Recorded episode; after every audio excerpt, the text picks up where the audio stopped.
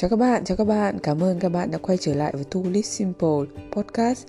Chủ đề xoay quanh cuộc sống đơn giản có một chút tối giản. Đây là podcast thứ hai của tháng 5 2020. Trước đây mình đã ra một podcast ngắn gọn xúc tích so sánh giữa mùa dịch và cuộc sống tối giản đơn giản. Thế chủ đề của ngày hôm nay sẽ là gì? Các bạn nhớ đón xem nhé. Như các bạn biết, mình đang có một cuộc sống đơn giản theo chiều hướng tối giản. Vì vậy mà mình muốn nhắc đến một chủ đề đó là mua sắm. Hôm nay thì mình muốn giới thiệu với các bạn một chủ đề đó là hạn chế mua sắm khi có con nhỏ. Thế nào là mua sắm bốc đồng? Để có một lối sống đơn giản, có chút tối giản khi đã lập gia đình và trong thời gian nuôi con nhỏ là một thử thách lớn đối với mình – Cuộc sống giờ đây luôn ngập tràn quảng cáo, mọi lúc mọi nơi, mời chào chúng ta mua sắm thật nhiều. Thứ gì cũng trở nên quan trọng, cần thiết nếu chúng ta không biết điểm dừng và lên kế hoạch mua sắm một cách logic để dẫn đến tình trạng mua sắm bốc đồng theo xu hướng. Thế nào là mua sắm bốc đồng tùy hứng? Định nghĩa của nó là mua bốc đồng là xu hướng của khách hàng mua hàng hóa và dịch vụ mà không có kế hoạch trước. Khi một khách hàng đưa ra quyết định mua hàng như vậy, vào thời điểm này, nó thường được kích hoạt bởi cảm xúc tức thời. Để mình mô tả, thế nào là mua sắm bốc đồng nhé? Mua bốc đồng không thể được phân loại cho một loại sản phẩm cụ thể nào cả. Mua bốc đồng có thể được nhìn thấy qua các sản phẩm như sô cô la quần áo, điện thoại di động và loại mặt hàng có giá trị lớn như xe hơi, đồ trang sức, vân vân và vân vân. Mua sắm bốc đồng có nghĩa là mua hàng ngoài kế hoạch. Nó dựa trên một suy nghĩ phi lý. Các nhà tiếp thị cố gắng khai thác hành vi này của khách hàng để tăng doanh số. Có khả năng lớn là khách hàng sẽ mua sản phẩm sau khi vào siêu thị mà không có ý định thực sự làm việc đó. Nhiều nhà sản xuất điện thoại di động có xu hướng khai thác đặc điểm này ở khách hàng bằng cách giới thiệu các sản phẩm có thể là tiện ích bổ sung cho điện thoại di động của họ như là dây đeo fitness tracker, đồng hồ, vân vân và vân vân. Vậy làm thế nào để ngăn cản cảm xúc nhất thời dẫn đến tình trạng mua sắm bốc đồng?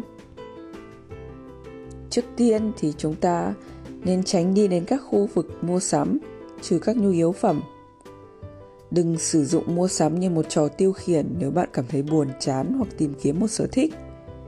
Nếu bạn bị bao quanh bởi những cám dỗ, bạn có thể muốn mua, bạn có khả năng sẽ thôi thúc bản thân mua những thứ bạn thật sự không cần.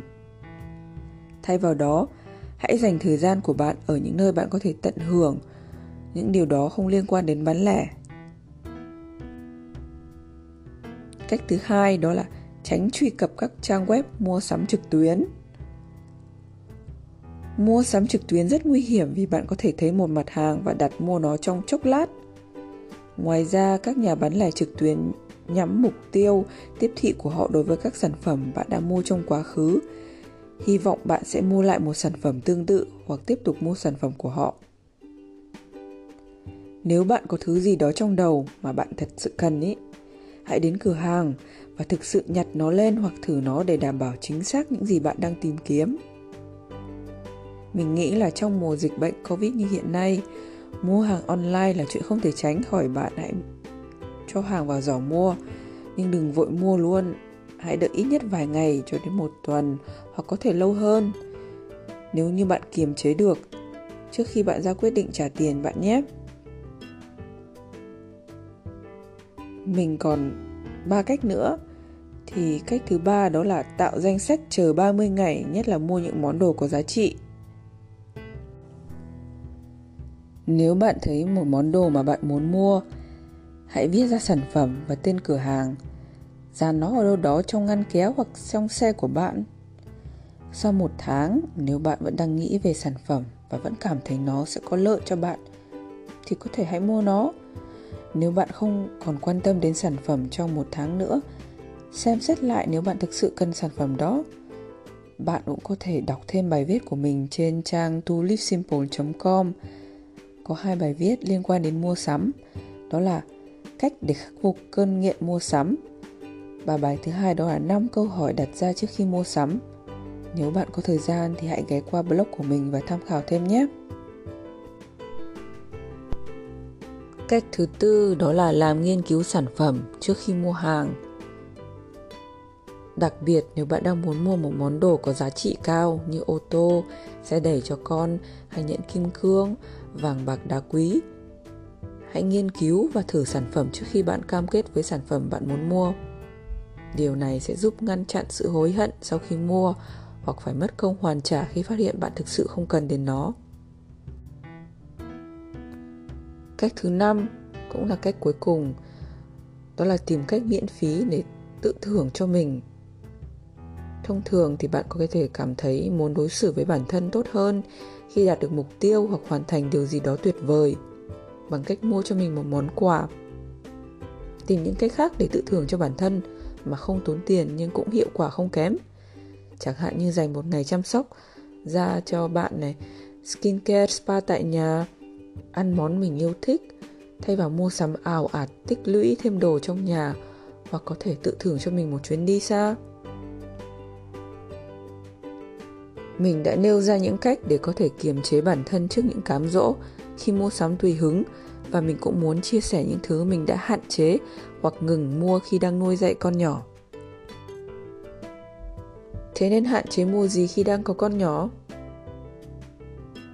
Điều đầu tiên đó là quần áo. Mình đã xin lại của bạn bè, người thân trong gia đình và mua đồ second hand. Tất nhiên mình có mua một vài bộ cho con trai với số lượng nhỏ. Đó không phải là một việc xấu hổ đâu bạn ạ. Nếu như bạn mong muốn có một lối sống đơn giản hoặc tiết kiệm tiền chi tiêu cho mục đích xứng đáng hơn. Trẻ nhỏ lớn rất nhanh, nhất là những em bé từ 0 đến 6 tháng. Vì vậy quần áo như là cỡ 52, 58 cho đến 68 chỉ cần chừng 10 bộ bao gồm áo, body, quần. Đến khi bé tầm 8 đến 12 tháng, tức size 74 trở lên, sẽ cần số lượng nhiều hơn một chút. Cả cái quần áo sau khi xin lại nếu vẫn còn tốt không nên vội vàng vứt đi bạn ạ. Hãy nghĩ đến cách giảm bớt rác thải bằng việc mang đi từ thiện hoặc cho lại người đang thực sự cần. Trên mạng xã hội bạn có thể dễ dàng tìm ra các nhóm như hội mẹ bỉm sữa, đồ vintage, second hand. Nếu như nói về quần áo thì cũng có thể nhắc đến giày dép. Theo kinh nghiệm nuôi con của mình thì trẻ em dưới 1 tuổi cho đến lúc biết đi, giày dép thực sự không cần thiết. Mình chỉ cho con đi tất, mùa đông thì đi tất giày, mùa hè thì đi loại mỏng hơn. Mình cũng có nhắc đến vấn đề mua giày hay không cho trẻ sơ sinh qua bài viết trên tulipsimple.com. 6 món đồ không thật sự cần thiết cho trẻ nhỏ, bạn cũng có thể tham khảo thêm. Thứ hai đó là đồ chơi, cũng tương tự như quần áo, không có việc gì ngại nếu chúng ta có thể xin lại hoặc mua trên internet như là marketplace của Facebook, mua lại đồ chơi cũ. Mình cũng để ý là các bé cả thèm chống chán lắm. Chơi một món đồ trong vài phút lại kêu gào đồ chơi mới. Để dạy cho con cách quý trọng đồ chơi chúng ta không nên mua với số lượng lớn. Mua theo xu hướng. Thay vì đó bạn có thể chia số đồ chơi của bé ra hai ba thùng nhỏ cho bé chơi một loại đồ chơi hôm nay hôm sau lại đổ đồ chơi khác, cho bé tạo cảm giác mới mẻ mình cũng thường nghĩ là một vài trò DIY là do it yourself, hoặc đơn giản là cho bé cầm một chiếc bình nước nhựa hay lắp chai cũng đủ mang lại niềm vui nho nhỏ cho bé. Bạn nên chú ý đến các đồ dùng sắc bén hoặc quá nhỏ dễ nút nguy hiểm để cho bé nhé. Thứ ba, đó là sách.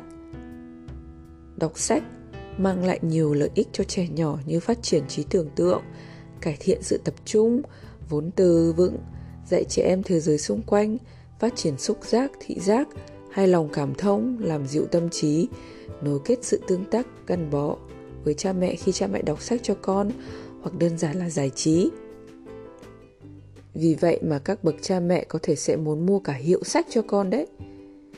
Trước khi có ý định như vậy thì bạn hãy quay lại phần đầu tiên của podcast để có thể tìm lại thăng bằng trước khi mua sắm tùy hứng. trước khi mua một cuốn sách, cho dù chẳng đáng bao nhiêu đâu bạn ạ, nhưng nếu bạn đang theo chủ nghĩa đơn giản hay tối giản, bạn nên đọc review trước. Loại sách đó có phù hợp cho lứa tuổi của con mình. Tác giả có được biết đến, có uy tín. Bạn có thể xin hoặc mượn của người khác có thể ra thư viện cùng con, có thể ra hiệu sách cùng con. Để luyện cho bản thân thói quen mua sắm, cần có một quá trình. Bạn nên kiên trì, nó cũng tương tự như bạn ao ước một thân hình săn chắc. Bạn cần phải tập luyện thường xuyên để thay đổi bản thân.